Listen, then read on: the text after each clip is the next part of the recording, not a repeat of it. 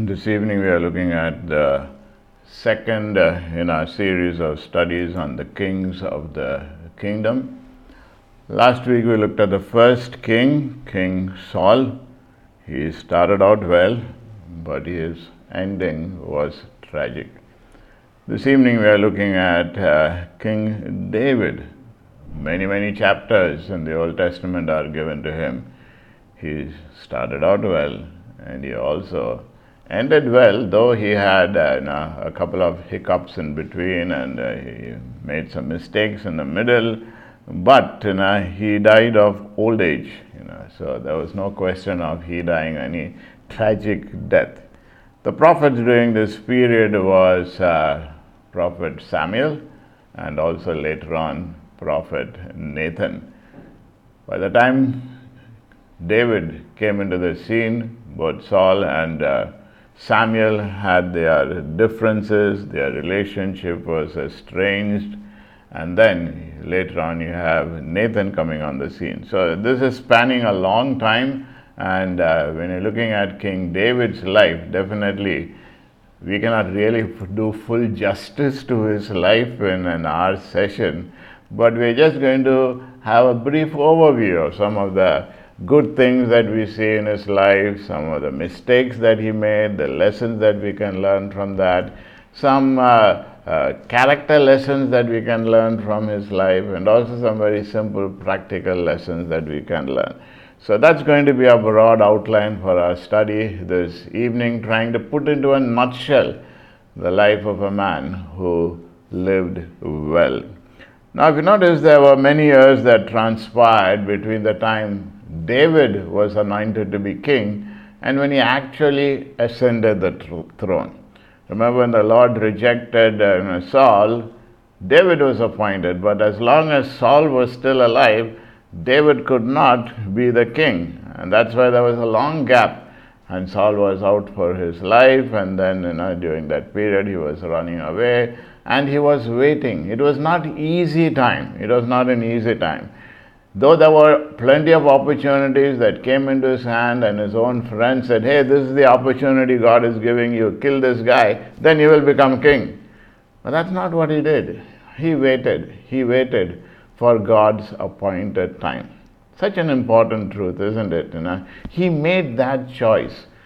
Saul, if you notice, was impatient. Samuel didn't arrive on the scene, so he said, I will do this. God told him to totally destroy the Amalekites. He said, I'll keep the good things, for myself. And then he said, no, it is really for the Lord. So the choices that both of them made a big difference for their future. So this is an important truth that we must learn. Both of them started out small. Remember, we looked at Saul and he said, who am I? I am from the smallest tribe. And when it comes to David, we find that when Samuel was looking for that person from the sons of Jesse, he thought, this guy. All those outwardly good guys have all passed by. And then finally, yes, is there anybody else? And he said, yeah, there's a little fellow, he is looking after the sheep. So the starting point of both these individuals were very small and insignificant, but they had a divine destiny to be great men of God. One fell short, but the other fulfilled the call. So their choices under pressure revealed their true character. Saul was always taking shortcuts, compromising, caring too much about what others thought of him, and trying to help God. But David, on the other hand, if you notice, fixed his heart on God alone. As a result, every choice that he made was under that filter. The filter of, God, I want to do your will. If you notice in 1 Kings chapter 14 and verse 8, this is what God spoke to one of his descendants and said, yet you have not been like my servant David, who kept my commandments, who followed me with all his heart to do only that which was right in my sight. This is God's declaration about David. So he made that choice. Everything that the choices that he made, it had to be under the filter. Is this what God wants me to do? Yes, there were times he slipped up on that and he made mistakes, and then he came back again. So as we start off our study on King David this evening, ask yourself, what type of a king are you? Are you Saul? Choices are there, or would you be like David, putting the right filter to make sure that the everyday, daily decisions, daily choices, small or great, is under the filter of, Lord, I want to glorify your name.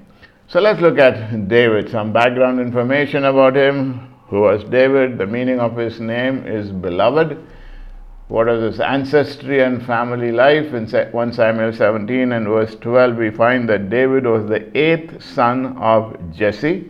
He was the youngest of the sons. Nothing is said about his mother. We know that his family came from Bethlehem, which means the house of bread.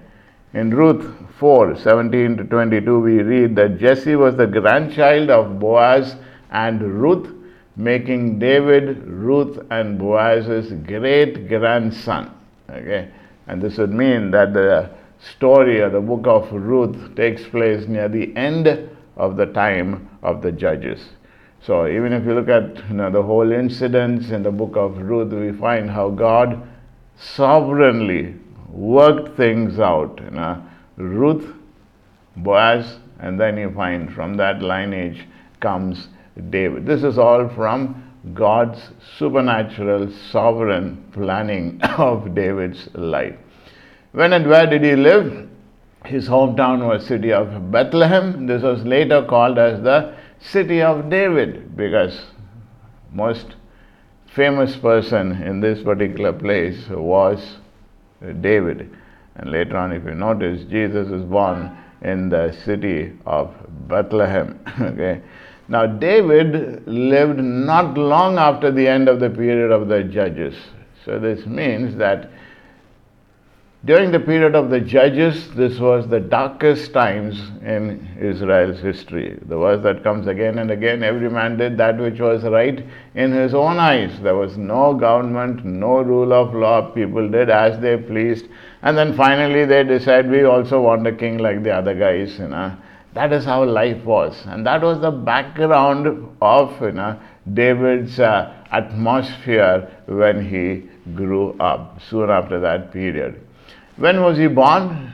Calculation-wise, they would say that he would have been born sometime around 1040 BC. And this date is likely reached by tracking back. The Bible doesn't mention that he was born in this particular year, but tracking back the kings of Judah and Israel from their countries' respective exiles to Assyria and Babylon in 727 BC and 597 BC. So looking back from those dates and tracing back, hey, before this period, this king, before this period, this king, before this period, this king. So tracking back, we will find the date set at around 1040 BC. Now, what was his training and occupation? He was basically a shepherd boy, okay? We think of David as the king, we think of him as a general, but you notice that he actually started out as a shepherd boy. Insignificant beginnings. Don't despise the small beginnings. 1 Samuel 16 and verse 11, it says, so he asked Jesse, are these all the sons you have? There is still the youngest, Jesse answered. He's tending the sheep. Samuel said, send for him, we will not sit down until he arrives. Then in chapter 17, verse 20, we read, early in the morning, David left the flock in the care of a shepherd, loaded out and set out as Jesse had directed. He reached the camp as the army was going out to its battle position, shouting the war cry. When his father says, hey, take some food to your brothers, he makes sure that the sheep are looked after because he is a shepherd. He gives it to another shepherd to look after and then moves on. So, by profession, if you were to say, he was really a shepherd. This is how he introduces himself also in 1 Samuel 17, 34 and 35. But David said to Saul, your servant has been keeping his father's sheep. That is how he introduces himself. But he also speaks about how when a lion or a bear came and carried off a sheep from the fold, he went after it, rescued the sheep from its mouth, and when it turned on him, he seized it by its hair, struck it, and killed it. So he speaks about, he looks back on the humble beginnings, but he also looks back with gratitude about how God had kept him safe from these enemies, the wild animals, and looking into the future, he was able to acknowledge the God who has been with him in the past is the one who's going to be with him in the future as well. Look back into our lives this evening, how we started out in our walk with God. Or look back into our lives and look at how God has molded us from humble beginnings, small beginnings, But as we grow bigger, as God prospers, let it never get into our heads. David always had the filter. David encouraged himself in God. You also find that he was a musician as well as an armor bearer. In 1 Samuel chapter 16, verses 16 to 21, when we find the passage about the evil spirit from the Lord coming and troubling Saul, he asked his attendants, find someone who plays well and bring him to me. And in verse 18, it says, one of the servants answered, I have seen a son of Jesse of Bethlehem who knows how to play the lyre. He is a brave man and a warrior. He speaks well and is a fine-looking man, and the Lord is with him. So Saul sent messengers to Jesse and said, send me your son David who is with the sheep, okay?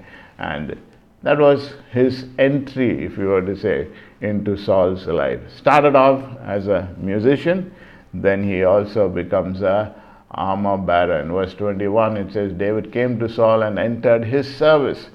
Saul liked him very much, and David became one of his armor bearers. And then he rises up to be a general. In 1 Samuel 18:16, we read, all Israel and Judah loved David because he led them in their campaigns. When he's finally made the king of the undivided kingdom, Judah and Israel together, all the people rallied around him because he was a good army general. We also find that he was the king. In 2 Samuel 2:4, we find, then the men of Judah came to Hebron and they anointed David king over the tribe of Judah. And in 2 Samuel 5, verses 2 and 3, we read, the people saying, in the past, while Saul was king over us, you are the one who led Israel on their military campaigns. And the Lord said to you, you will shepherd my people Israel, and you will become their ruler. And when all the elders of Israel had come to King David at Hebron, the king made a covenant with them at Hebron before the Lord, and they anointed David king over Israel. First, people of Judah say, you are our king. Then people of Israel also come together and say, you are our king. So David then becomes the king of the United Kingdom. Then his place in history. David is mentioned in the Bible 983 times.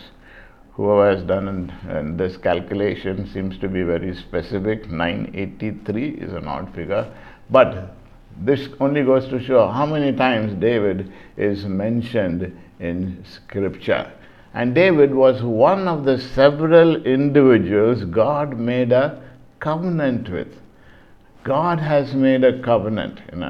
Thinking about a covenant, it's something that is binding. Okay, God made a covenant with Abraham. God makes a covenant with David. And the covenant that God made with David and his descendants is seen in 2 Samuel 7, verses 8 to 17, and it is known as the Davidic covenant.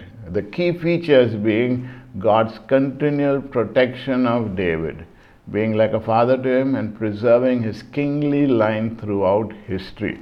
Yes, there were bad kings that came along, but the Lord says, I made my covenant with you, your line shall not end. And from that line then comes the Lord Jesus, who is indeed the King of Kings and the Lord of Lords.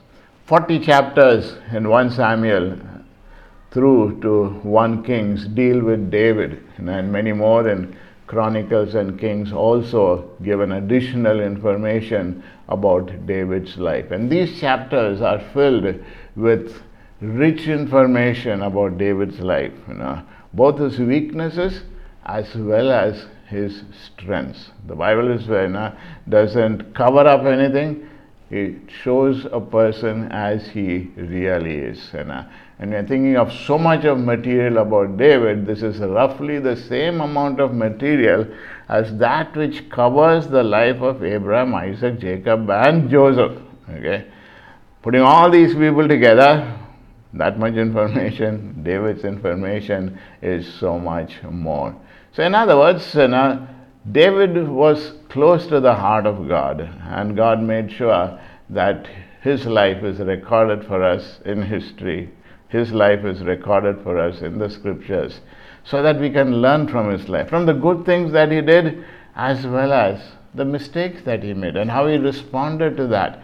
He did not rebel against God, but when God pointed out his mistakes, he was willing to forsake, repent, and turn to him. That is why it speaks about a man after God's own heart. His special trait was definitely that he was a good musician. He wrote a lot of psalms as well. Music, words was in his heart. Maybe sitting looking after the sheep, songs came into his mind. We speak about the Lord is my shepherd, a favorite psalm of many people. You find, words came in as he spent his time with God. Music came into his as he wrote these. And this was, the book of Psalms was basically the songbook of the Jews as they sang and came into worship. So David played an important role in the history of Israel. You also have the Star of David. The Star of David is made up of two equilateral triangles forming a six-pointed star.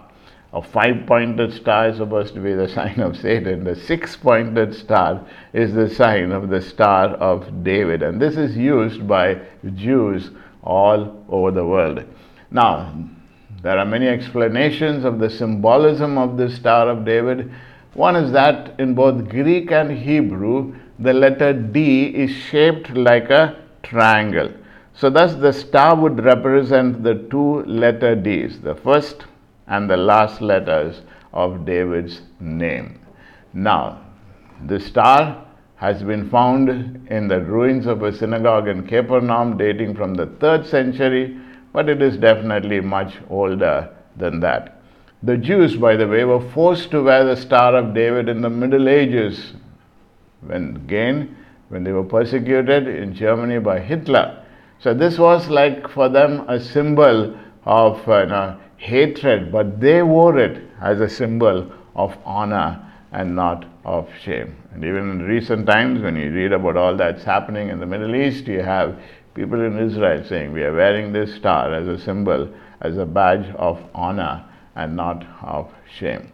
Now let's move ahead and learn about his weaknesses. Number one, we are very familiar with his adultery with Bathsheba in 2 Samuel chapter 11. Now if you notice, one mistake that a big guy makes, stands out. As soon as we speak about David, two things stand out. David and Goliath we remember, but we also remember David and Bathsheba. So we have to be careful. We have to be careful if we are in the public eye or if we are not in the public eye. The wrong, the mistake is always highlighted. So it is better that we are careful and don't make those mistakes, lest people remember only that. And if you notice, adultery led to murder, where he actually goes and murders Uriah, Bathsheba's relation. And if you notice, when he murders and the scheming that he does in order to do this, planning step by step, make him drunk, put him in the forefront, and then finally make sure that he is killed. If only that first thing about he going and walking on the top on his balcony when he should have been going to war. If he had not done that, he was actually in the place where he was supposed to be, all these repercussions would not have been there. But praise God, after all that, there were a lot of times in which he still continued to live in that sinful state. There were psalms that have been written which speaks about the turmoil in his soul at that particular time. And then finally God sends Nathan and introduces through that parable of what he has done. And when David is upset, he says, Nathan responds and says, hey, you're the guy who did the same thing that guy did in that parable. And then he turns around, and Psalm 51 is there for us. So just as much as we speak about David's adulterous relationship with Bathsheba, we must always remember Psalm 51, where he pours out himself before God in repentance. Okay, so don't think only of the negative.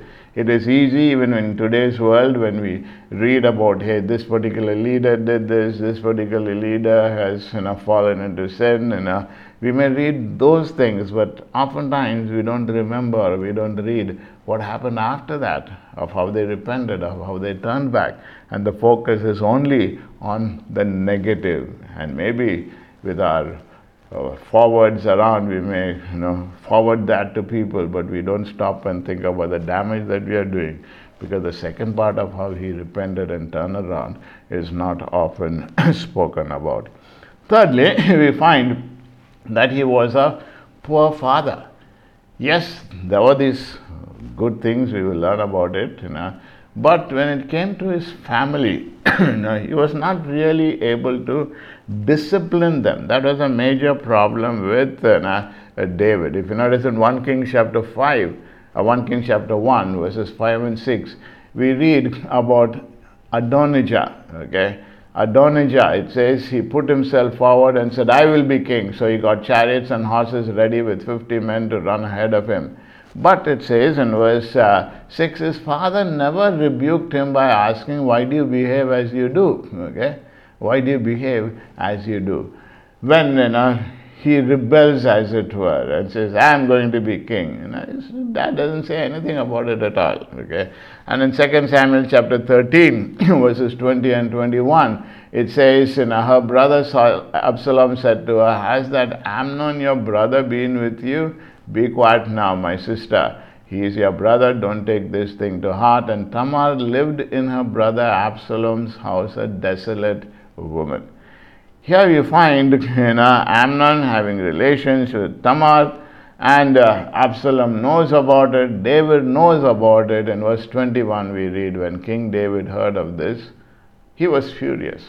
That's all it says. He was furious. In the earlier incident with Adonijah, he never rebuked him.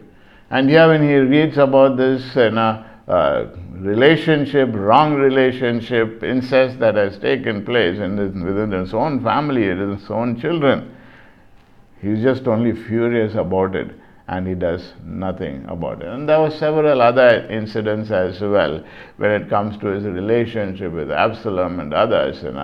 When it came to managing his family, he was not really able to do it. He did a good job managing the world, but when it came to managing his family, he messed up. It is important that we learn to practice what we preach in our homes. It is a difficult situation because 24/7 you are there, but this is what God expects of our lives. He messed up, but later on also there are amends that he makes. Even when it comes to Joab, he gives in a lot of cases, but finally at the end he warns Solomon about him. In his lifetime, he was able to do for the nation, but in his own home, yes, there were so many children, so many responsibilities, but still, as a father, as the head, he did definitely made many mistakes. Fourthly, somewhere along the line, pride entered into his heart. This is dangerous. When you're doing well, when things are going well with you, there is a possibility to think, hey, it's all because of me. And that's what happened in 2 Samuel chapter 24. it says the anger of the Lord burned against Israel, and he incited David against them, saying, go and take a census of Israel and Judah.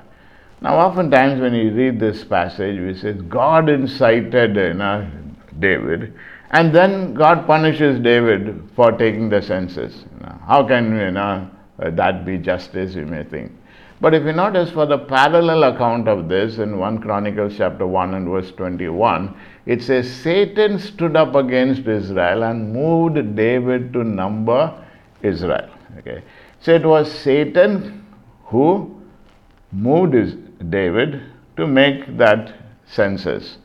And God used Satan to check about the choices that David was going to make, whether he was going to depend on God, that God is the one who has given him victory, God is the one who has given him all the numbers and the people, or whether there was that possibility that he thought it was all because of him. So God is the one who is sovereign. So when it says God incited in terms of God allowed Satan to test him, and test primarily to check whether he was a proud person or a humble person. So God allowed Satan to tempt him, and David sinned, revealing his pride. And then God dealt with David accordingly. Because remember, it's a testing that comes away. How you respond, the choices that you make is definitely important. So don't allow pride to get in. When the Lord blesses you, never think it's because of your blood, sweat and tears. Give credit, give glory to God. Don't think of making, numbers. Don't play by statistics. Don't play by, in today's world, the social media followers, numbers that you have. Oh, I'm doing great. No, it's not on the numbers. It's on the question of obedience to God. Fifthly, you find that he didn't check or punish Joab.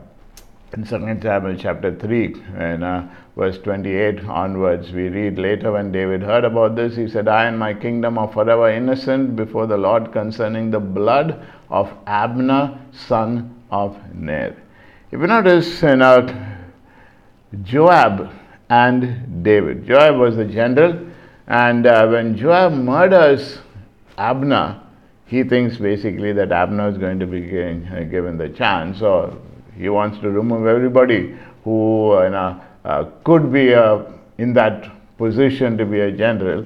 So he murders him. Joab murders Abner. But his response, David's response to Joab's murder of Abner is very curious. He mourned for Abner. He emphasized his innocence, that is David's innocence in the affair. But if you notice in 2 Samuel 3:39, he says that the sons of Zeruiah were too strong for him, even though he was the king of Israel. He says, hey, Joab was too strong for me. Hey, David is the king, Why could David not simply have killed Joab or removed him as the commander? It would appear that Joab, at the head of the army, was in some ways a threat to David. And the loyalty of the army was to Joab more than to David. So there's this tension of position over here, and David somehow seems to have a weak area in that he's not able to make a decisive step. When there's a threat to his position, he immediately tries to give in. Later on also you notice when it comes to Absalom, when he threatened, he took over, he just walks away from that. Many years later, David's son Absalom revolted against his father. And Absalom appointed his cousin Amasa, who was Joab's cousin, to command his army. And then, when the rebellion was put down, David attempted to replace Joab as his army commander with Amasa. But when Joab found out about it, he killed this guy. Okay? Why? Because Joab didn't want anybody else, because he wanted to have the control. So David's relationship with Joab was a very complex one. In one way, they had a working together relationship because they were leading Israel for 40 years of David's reign as king. Joab was a skilled and highly successful army commander who was fiercely loyal to David. David trusted him to act in the best interests of both David and the kingdom. Yet, Joab was not above defying David if it meant maintaining his own position. At least twice, he killed men that David had thought to appoint over the army in place of Joab, and David felt powerless to do anything about Joab's insubordination. But Joab finally made a deadly mistake. Solomon was David's heir apparent, but another of David's sons, remember we spoke about Adonijah, who was ambitious, and he says, I'm going to be king. So he gathered the support of some of the leading men of his realm, including Joab.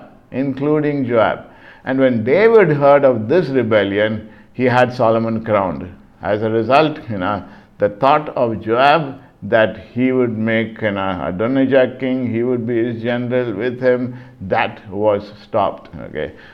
Again, at this time, while David himself did not punish those who sided with Adonijah, he did leave with instructions to Solomon to deal with them. In other words, when he was alive, he didn't do anything about that. He didn't take any decisions, but he did leave instructions with Solomon. In fact, he made it clear to Solomon that Joab should not die in peace.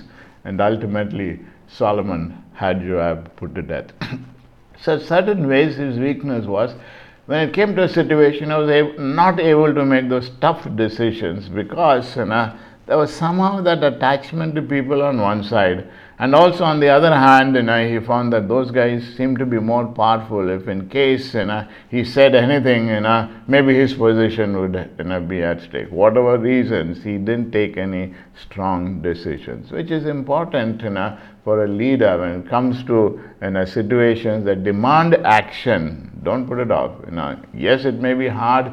Yes, it may be, it costs you something, but this is the right thing to be done. It has to be done. Similarly, we also find that he was too quick to judge.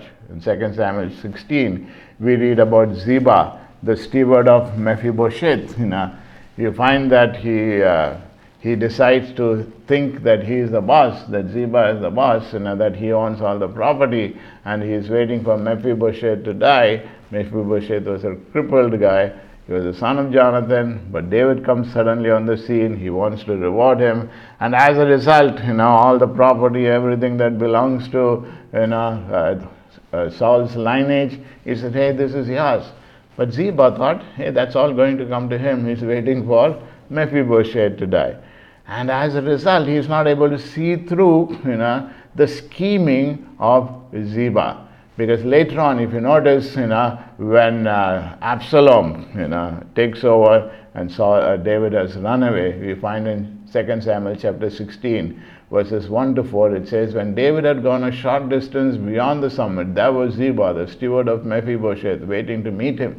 He had a string of donkeys saddled and loaded with 200 loaves of bread, 100 cakes of raisins, 100 cakes of figs, and a skin of wine. And the king asked Ziba, why have you brought these? Ziba answered, the donkeys are for the king's household to ride on, the bread and fruit are for the men to eat, the wine is to refresh those who become exhausted in the wilderness. The king then asked, where is your master's grandson? Ziba said to him, he is staying in Jerusalem because he thinks, today the Israelites will restore to me my grandfather's kingdom. Then the king said to Ziba, all that belonged to Mephibosheth is now yours. And Ziba says, I humbly bow. Ziba is now playing his cards and he's saying, look here, he thinks he's going to be the king. Technically he was crippled, he could not come along. And Ziba made sure that he was not going to come along with David.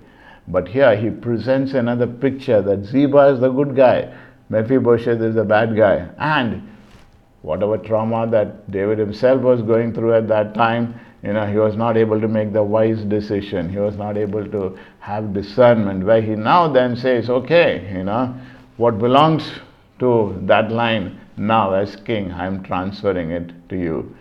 This is why again we have a lack of discernment. When finally he meets up with Mephibosheth, when he meets up with him in 2 Samuel chapter 19, verse 26, he says, my lord the king, since I am your servant, I am lame, I said I will have my donkey saddled, I will ride on it so I can go with the king. But Ziba my servant betrayed me. He has slandered your servant to my lord the king. My lord the king is like an angel of God, so do whatever you wish. All my grandfather's descendants deserve nothing but death from my lord the king. But you gave your servant a place among those who eat at your table. So do what is right. Okay. And the king said to him, why say more? Okay. And I order you and Ziba to divide the land. Now, lack of discernment. He's able to see through what Ziba has done. Mephibosheth makes it clear. But he's still not able to fully make a wise choice. So what really belonged to Mephibosheth from 100%? First he said, okay, 100% from me I'm giving to Ziba.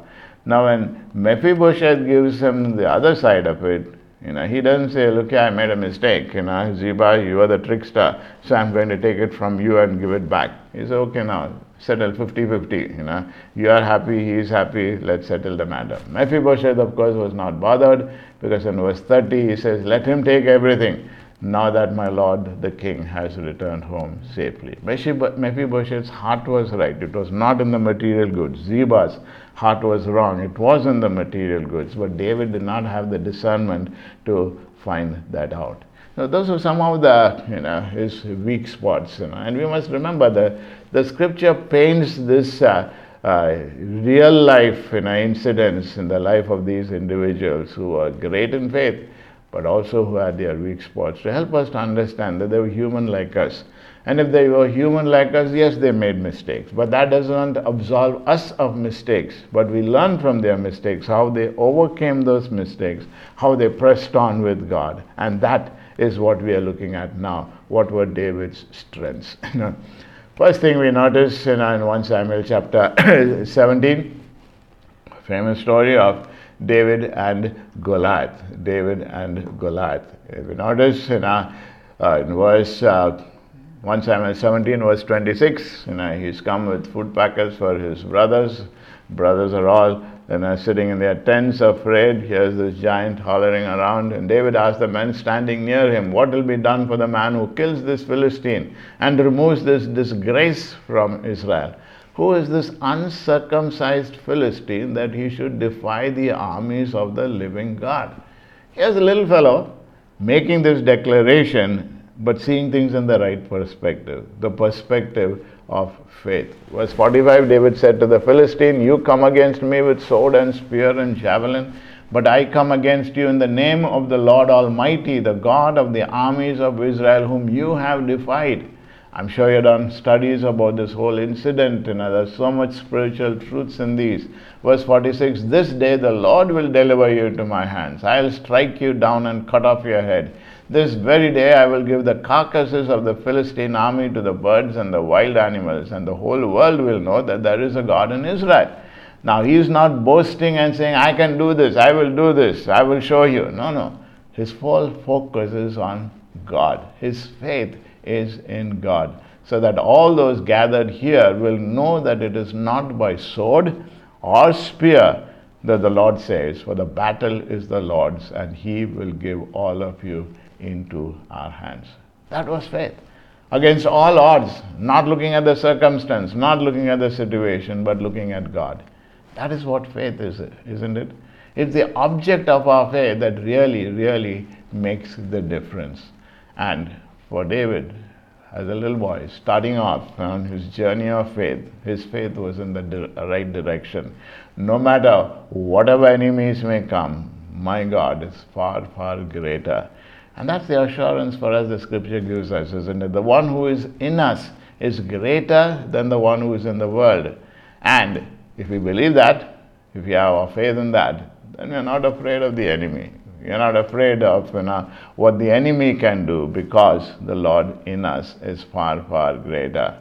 Let's have that faith in the Lord. Not look at the circumstance, not look at the enemy and say, oh, the enemy is so powerful, the enemy made me do it, devil made me do it. No, it is our faith in God that wins the victory. Secondly, his compassion. In 2 Samuel chapter 9, verses 1 to 13, when he succeeds when he takes over as the king, David asks, is there anyone still left of the house of Saul to whom I can show kindness for Jonathan's sake? Remember, David and Jonathan were good friends, very good friends, you know. And then Ziba answered, yes, there is still a son of Jonathan. He is lame in both feet. Unheard of, abandoned because he is a cripple. But David's concern for Jonathan and his friend reaches out. And verse 5 says, so King David had him brought from Lodebar, from the house of Machir, son of Ammiel, and makes him to sit at his throne. Now, if you notice in that culture at that time, when a new king came over, he made sure that he killed all the family members of the previous king so that nobody will dare succeed. And you find that in the history of Israel. So maybe Mephibosheth is sitting down, oh, I'm crippled, I cannot run, you know, when somebody is going to attack me. So he's in a small, unknown place, you know. But when David calls for him, you know, he's definitely afraid. But when David says, hey, look here, I'm going to show compassion. I'm not going to take revenge. I'm going to show some compassion. I'm going to make sure that you'll be treated well and you will sit at my table and eat of the food from my table. And the scripture tells us that Mephibosheth lived in Jerusalem and he always ate at the king's table. That's his compassion, his heart for people who on one side were close to him, on the other hand also one who were not able to do much. His giving was to those who were not able to pay him back. And that's what true giving and compassion is all about. He didn't give because he expected something in return, you know, but he was willing to give because he loved Jonathan. Thirdly, we find his respect for authority. Couple of passages you find in 1 Samuel chapter 24, verses 4 to 7, the men who were with David said, this is the day that the Lord spoke of when he said to you, I will give your enemy into your hands for you to deal with as you wish. Then David crept up unnoticed and cut off a corner of Saul's robe. Here is Saul sleeping. His people says, hey, this is the time. Go kill him. Take over. But all that he does is just go and cut off a small portion of Saul's robe. And verse 5 says, afterward David was conscience stricken for having cut off a corner of his robe. He said to his men, the Lord forbid that I should do such a thing to my master, the Lord's anointed, or lay my hand on him, for he is the anointed of the Lord. And with these words, David sharply rebuked his men and did not allow them to attack Saul. He knew, hey, it's not yet my time. He is still the king. I can't usurp authority. I can't say, God has made me king, so I'm going to kill you. No, I'll wait for my time. He waited for a long time. And that's true, genuine respect for authority. God has placed so-and-so in leadership. My responsibility is to obey that person who is in leadership. And if you notice in today's world, sad to say, there's not much respect for authority. You know, there's more of usurping of authority, more of wanting to be the leader, not willing to be the follower and to learn. But the simple principle in leadership is unless you are a follower first, you can never really be a true leader. And here you find in this in David. He followed after God, made sure that he respected the authority of Saul, who was still king. Then you find also he was a repentant person. In 2 Samuel chapter 12, when David meets up with Nathan, or Nathan meets up with David, in verse 13 we read, then David said to Nathan, I have sinned against the Lord. I have sinned against the Lord. And Psalm 51 is a psalm that he writes in repentance when he recognizes, when the Spirit of God speaks to his heart. When God speaks to our heart and says, hey, this is what you have done is wrong, you know. A repentant heart says, I have sinned. Whereas Saul, he says, I have not sinned. You know, I did only this, you know, for the Lord's sake. You know, these are the good things for the sacrifice. He was not willing when Samuel confronted Saul to admit that he had sinned. But David's heart, that's the tender heart of a person who's walking with God. The repentant heart. When sin is pointed out, instead of saying, no, and I have not done it, or covering it up, you know, repenting and says, I have sinned. That's a heart that pleases God. And that's why God calls David a person after his own heart. Ask ourselves even this evening, as the Spirit of God speaks to our hearts and they say, this is wrong, this is not right, how do we respond? Do we justify, do we rationalize, or do we admit before God and say, I have sinned, I have sinned. Fifthly, we find his humility. Constantly the whole book of Psalms, is Psalms full of humility, prayers of a person who has a proper perspective. When you are in a difficult situation, confidence that it is God who hears. God is the one who is able to save. Just an example in Psalm 86, verse 1 onwards, we read, Hear me, Lord, and answer me, for I am poor and needy. Guard my life, for I am faithful to you. Save your servant who trusts in you. You are my God. Have mercy on me, Lord, for I call to you all day long. Bring joy to your servant, Lord, for I put my trust in you. We do not know what particular situation he was in Psalm 86, but here's a person who is willing to come before God. You're in a desperate situation. You're the king. Yes, you'll go through definitely different decisions that you need to make. There are different enemies that are attacking you. Who do you go to? Humility, coming definitely before God and acknowledging God as the one who is the master. Even though you're in the top position, there's one above you. That is what humility acknowledges. I'm not the king, I'm not the boss. There's one above me. Number 6. Prayer and praise, Psalms again, are full of that, isn't it? Psalm 17 speaks about hear me, help me, my pleas, just listen to my cry, hear my prayer, let my vindication come before you, acknowledging that God is the one who is going to vindicate him. Whatever situation he is going through, God is the one who is sovereign. And then his prayer is coming before God. And verse 15 of that psalm, it says, As for me, I will be vindicated, I will see your face. When I awake, I will be satisfied with seeing your likeness. In other words, there is the prayer as it comes before God, giving a petition to him, and as he ends that psalm. Oftentimes, this is the way he deals in all the psalms. It starts off with a problem, but ends with praise. Starts off with a prayer to God, crying out to God, but ends with prayer and praise and assurance that God has answered. God has definitely answered his prayer.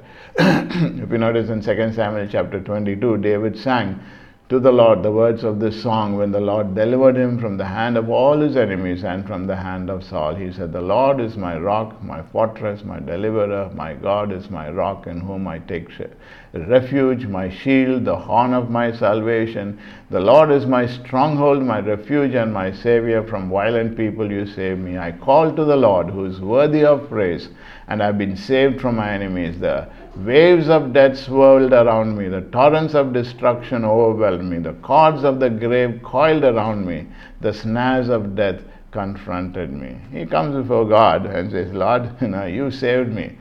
This is a psalm that he writes, looking back on all those years of wandering, looking back on all those years when he has been running away from Saul's fleeing, Saul's running after him to kill him, and assurance that God has protected him all those years. Look back into your own life this evening. Can you look back with assurance and say, Lord, you're the one who has been with me? There were situations, physical maybe, spiritual maybe, emotional maybe, when the Lord has protected you, the Lord has took you through different tough situations in life. Learn to come before God in praise and thanksgiving to say, Lord, if it was not for you, where would I be?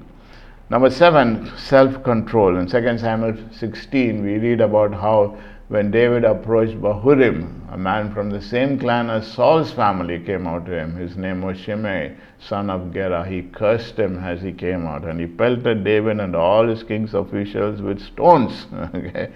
Here it is. He curses, and Shimei says, get out, you murderer, you scoundrel. The Lord has repaid you for all the blood you shed on the household of Saul, in whose place you have reigned, and the Lord has given the kingdom into the hands of your son Absalom. You have become a ruin because you are a murderer. Hey, look at David is running away because Absalom has taken his place. He has usurped the throne from him. And this guy who is from the Saul side, he uses that opportunity to throw stones and curse him. But what did the king do? The king said, "What does this have to do with you, you sons of Zeruiah? If he's cursing because the Lord said to him, curse David, who can ask, why do you do this?" Then David said to Abishai and all his officials, "My son, my own flesh and blood is trying to kill me. How much more than this Benjamite? Leave him alone. Let him curse. For the Lord has told him to. It may be that the Lord will look upon my misery and restore to me his covenant blessing instead of his curse today." Look at the heart of David over here. How much of a self-control he needs to have. If you were in this position, on one side, you're going through so much of intense agony that your son has thrown you off from the kingship. And as you're going, here's this fellow, unknown, nobody, throwing stones at you and cursing you. You could have become so much bitter. But even in this situation, you recognize God is still in charge. Just as much as when Saul was running after him, he recognized God is in charge. Appointed time, things will happen. Even here, the self-control of David teaches us so much.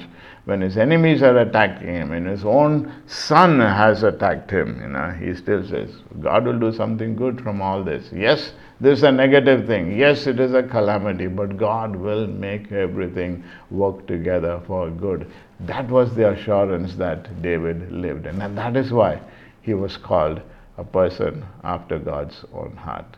Whatever opposition came, he still recognized God was in charge. So what are the character lessons that we can learn from his life? Number one, his willingness to acknowledge his mistakes. It is not that David did not make mistakes. We learned about the mistakes that he made, but he was willing to acknowledge his mistakes. And it's Psalm 51 and verse 3, David's confession says, "For I know my transgressions and my sin is always before me." Always before me. When you are confronted, you have done wrong, he says, "Yes, I have sinned." That's the character of a person who pleases God. When he says, "I have done wrong," not to cover up, but to admit. Admit is the first step, isn't it? Even when it comes to our salvation, the first step is to admit we are sinners, that we need God. And in our growth process also, that continues to be the first step, to say, admit that we need him, admit that we have fallen, admit that we have sinned. And God gives us the assurance, if we confess our sins, he is faithful and just to forgive us and to cleanse us. Secondly, his humility to recognize that he was weak. His humility to recognize that he was weak. In 1 Samuel chapter 30 and verse 6, we read, "David found strength in the Lord his God." David found strength in the Lord his God. When David was tasked to destroy the Amalekites, he recognized his weakness and allowed God to take over. And this is something that is so very important. When we are weak, we acknowledge God, then we are strong. And that's what we find in David. His willingness to acknowledge that he can't do it, that enabled him to find strength in the Lord. Are you depending upon your own strength this evening? Are you depending upon past experiences, past victories? Or are you willing to admit, "Lord, I am weak, I can't do this," but you are the one who is able to strengthen yourself in the Lord. Thirdly, courage to step up in challenging situations. Courage to step up in challenging situations. When it comes to David and Goliath, that's a classic example. Challenging situation. Brothers, whole army is shivering, terrified. Who is this big giant? They're not even willing to come out of their tents. But David confronts them. He is willing to step up.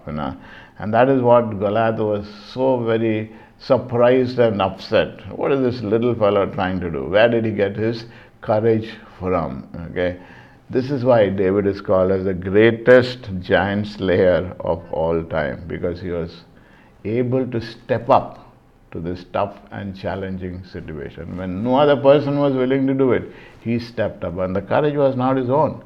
His courage was in the Lord. Yes, we all face courage in tough situations, challenging situations. Oftentimes, as the phrase comes in, who will bell the cat first? Who will take that first step? Everybody says, not me, not me. I can't do it. But David was the brave guy, the courageous guy. He knew that this guy is insulting his God, and he couldn't stand it. He was willing to step up, stand up for what he believed in. Fourthly, ability to endure troublemakers and annoying people with patience. And this we see when we just learned about Shimei, when he's running away from Absalom, David. Shimei curses him, throws stones at him, but he's willing to endure. Here's the guy who's annoying, here's the guy who, is upsetting him so much, but still he keeps his cool. We will all face annoying people who seem like they were designed to get on our nerves. How do you respond to them? How do we respond to them? Can you think of individuals who are getting on your nerves, in your home, in your neighborhood, in your office, in your place of work? How do you respond? Self-control. That's what we learn from David. Number 5, he had a strong passion and a love for God. David put his passion in God. When he was still a young guy looking after the sheep, he did this job wholeheartedly. He didn't say, look here now, why should I be a shepherd? I want to do something else. My brothers are all in the army. I want to go there. No. His job as a shepherd boy, he did this job faithfully. And this task was God's way of preparing David for the big battle. God was on David's side every day when he guarded his sheep. And David stayed faithful to God. This is how God gave him exposure for a battle. Not with people, but with the wild animals. God trained him from that. And his experience with lions and bears gave him the confidence to kill Goliath. David had a passion and a love for God. And this became greater and greater, And when he became king, God used him to fulfill his purposes. Number 6, he had a strength to change. David knew that the only constant thing in this world is change, and he didn't want to settle for any less. This is why in Psalm 51 and verse 10, we read, create in me a pure heart, O God, renew a steadfast spirit within me. Search me, O God. He was willing for change. He did not say, don't show me anything. He says, no, I want to put you to put your searchlight on my life, my inner life. Show me my true self. Why? Because he wanted to change.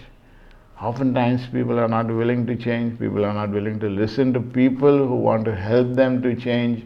They are so not just complacent, but they don't want to change. And that as a result, their character never changes. Let's learn from David to be willing to change. Couple of practical lessons from his life. Number 1, never judge by appearance. If you notice right from the very beginning, in that passage we read, God does not look upon the outward person, but God looks into the heart. David, ruddy little guy, not king material as compared to Saul, tall, dark and handsome. But the Lord says, don't judge by appearance. Looking at David, nobody would have thought, hey, this is going to be King David who did exploits for God, a man after God's own heart. But God knows your heart. So maybe externally, by appearance, you may think, who am I? I don't really look great, But God is not looking on the externals. Don't focus on the externals. Focus on the internal. Similarly, even when it comes to people, don't judge by appearance. God is at work in their lives. You don't know what God is doing, so don't come to conclusions. Don't jump to conclusions because of something that they have said or done. Secondly, just because no one did it, it does not mean that it cannot be done. Okay? There's always somebody who has to do it first. Classic example here of David and Goliath. Day after day, Goliath has been shouting. Nobody has been willing to step up to Goliath. David could have said, hey, that's not my job. David could have said, nobody has done it, why should I be bothered? No, just because nobody did it, it does not mean that it cannot be done. And even when he went up to King Saul, Saul tried to dissuade him, saying that he is too young to take on such a seasoned person, a seasoned warrior, as it were. But he was willing to recognize, just because it has never been done before, it can be done. And it can be done with 5 stones. And out of the 5 stones, just one did the job. Okay? So, don't put things into a box and says, hey, it's never been done before, it will never be done. And this is the sad reason why people don't really progress. They are not willing to think outside the box. They are not willing to think outside the box. And if you notice, his willingness to think outside the box also comes in when Saul is running after David. Now David says, where can I go? How can I go? How can I hide myself? So he thinks outside the box and goes and stays with the enemy, the Philistines. And how does he stay there? It says David changed his speech before their eyes and feigned insanity before them. He scribbled on the doors of his gate and let his saliva run down upon his beard. Strange thing. Strange thinking outside the box. But that saved him. His quick thinking caused the Philistines to disregard him, and his life was spared. So in life, there is always a solution, but it may not be the obvious one. Learn to think outside the box. And good leaders learn to think outside the box for solutions, not to problems that they face. Number 4, be emotional. Throughout his life, David expressed his emotion through song and or weeping. Even though he was a celebrated warrior, David was not ashamed to show his humanity. And like David, we must give expression to our feelings as well. Whether it was tears on one side, whether it was a joy and dance on the other side, he was willing to express his emotions. Number 5, take the moral and more honorable choice. Take the moral and the more honorable choice. When there were so many situations in which it appeared as if he could do this wrong of killing Saul and then he would become king. He says, no, the moral and the honorable choice is I don't do that. I trust God. I wait for God to make his final appointment. That is the moral choice that he made. And there are times when circumstances present us with opportunities to take revenge against those who have wronged us. And it may be very tempting to take them. Or there may be opportunities where it says shortcuts to get our job done. Give a bribe, get your job done. Do this corrupt thing, get your job done. It is convenient. But no, take the moral and the honorable choice. Number 6, hold your friends close, but your enemies even closer. Abner was Saul's right-hand man, and instead of supporting his son Ishbosheth after Saul fell in battle, he continued to fight against David. Nevertheless, when Abner later decided to leave Ishbosheth and support David, David accepted him unquestioningly. He was willing to accept an enemy, as it were, into his ranks. Here's a guy who says, I'm going to follow you. The past of that individual didn't matter. He says, okay, I'm going to take you into my arms. Number 7, never forget about God. Never forget about God. When David was finally established as a king in Jerusalem, he was not content with his own comforts. He wanted to build a temple for God. Ultimately, of course, God told him that he would not be the one who would build it, but his son. In other words, he said, hey, I'm comfortable. I want to do something for God. So don't forget God when God has given you everything. Don't think that it is now yours. Stewardship recognizes that all that we have doesn't really belong to us. It really belongs to God. And we need to ask God, what do I need to do with it? Number 8, don't worry about what others may think. When he brought the ark back into Jerusalem, you find he was dancing around, and Queen Michal, his wife, found it distasteful. and she criticized him, And then he says, even if he were to demean himself further, he said he was confident that the onlookers would honor it. He was willing to rejoice before the Lord. He was not bothered about what people will think.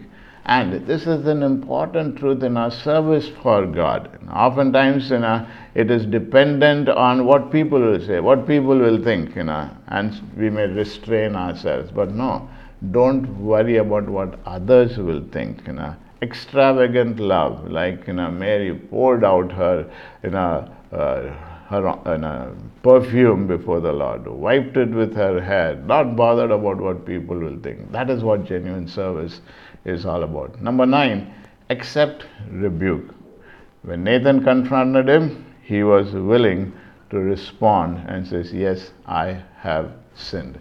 Number 10, don't get stuck trying to undo the past. When, if you notice, finally after David and Bathsheba, the first child fell mortally ill, David prayed to God, fasted and slept on the ground during the child's illness. And when the child died a week later, David was remarkably calm. And in response to his servant's curiosity, David explained, while the child was still alive, I fasted and wept, for I said, who knows, perhaps the Lord will be gracious to me and the child will live. But now that he is dead, why should I fast? Can I bring him back again? In other words, he says, yes, when there was the opportunity, I prayed, but now it's over. So I'm not going to live in the past and say, why? I'm going to press on into the future. David knew that his child was gone forever, and he chose then to focus on comforting his wife. There's a time for prayer. There's a time for mourning, but there's also a time to resume living. Don't live in the past. Yes, things have happened in the past, but don't live in the past. Move into the future. Number 11, love your family. We learned on one side that David messed up in his relationship with his family. He suffered tremendously at the hands of his family. His father-in-law, King Saul, hounded him incessantly. His son Absalom drove him out of Jerusalem, but David made sure that he did not harm them. He showed love to them. In fact, even while he was pursued by Absalom's soldiers, David instructed his warriors, be gentle with this son of mine. And when he finally heard that he was dead, he mourned for them very, very much. Yes, there was on one side a love for his family, but on the other hand, the love did not really show so much in correction, and that is where he made the mistake. Number 12, use your resources wisely. When he was camped outside of Jerusalem, fearing attack from his son Absalom, David was joined by his friends and followers, and among them was a guy called Cushai, who was an old and wise guy. But David knew that this guy is old, he's not going to be of much help in the army. So he suggests that he goes back to Jerusalem and infiltrate Absalom's group, and that really helped. So here was a resource. He was an old guy. He couldn't have been of much help in the army, but he could have been used as an infiltrator because he was so close to David, and once he was cross-eyed, there was more of an opportunity to know what the schemes or the plans of Absalom. Use your resources wisely. 13, be a loyal friend. David and Jonathan, good friends. Unlikely pair, definitely, because on one side, Jonathan is Saul's son. He could have been the king, but God has said, David has to be the king, Jonathan is not upset with that, and they are good friends. Blood runs thicker than water, but friendship is even deeper than blood. So we need to treasure our friends and treat them with loyalty and devotion. Finally, number 14, it's never too late. Yes, you remember we learned about Joab, he gave in, knowing all that he was doing. He didn't take any steps at that particular time. But, right at the end, on his deathbed, giving final instructions to Solomon, David asked him to make sure that Joab will ultimately be punished for his numerous acts of treachery. It is never too late to make amends. It is never too late to right the wrong. It is never too late to come back in repentance before God and say, Lord, I have sinned. So this evening, as we look at the life of David in a nutshell, let's ask ourselves, where do we stand? What are the choices that we have made which show that our heart is right with God? Is our heart soft and sensitive to sin? Is our heart's desire is to do that which pleases God? Is our choices every day with that filter around? Lord, I want to do that which pleases you. And if that's our heart's desire, our actions are matching up to that, then when we finish the race that God has given to us and we meet Him face to face, we could definitely hear from Him His well done. Let's bow our heads in a word of prayer together this evening.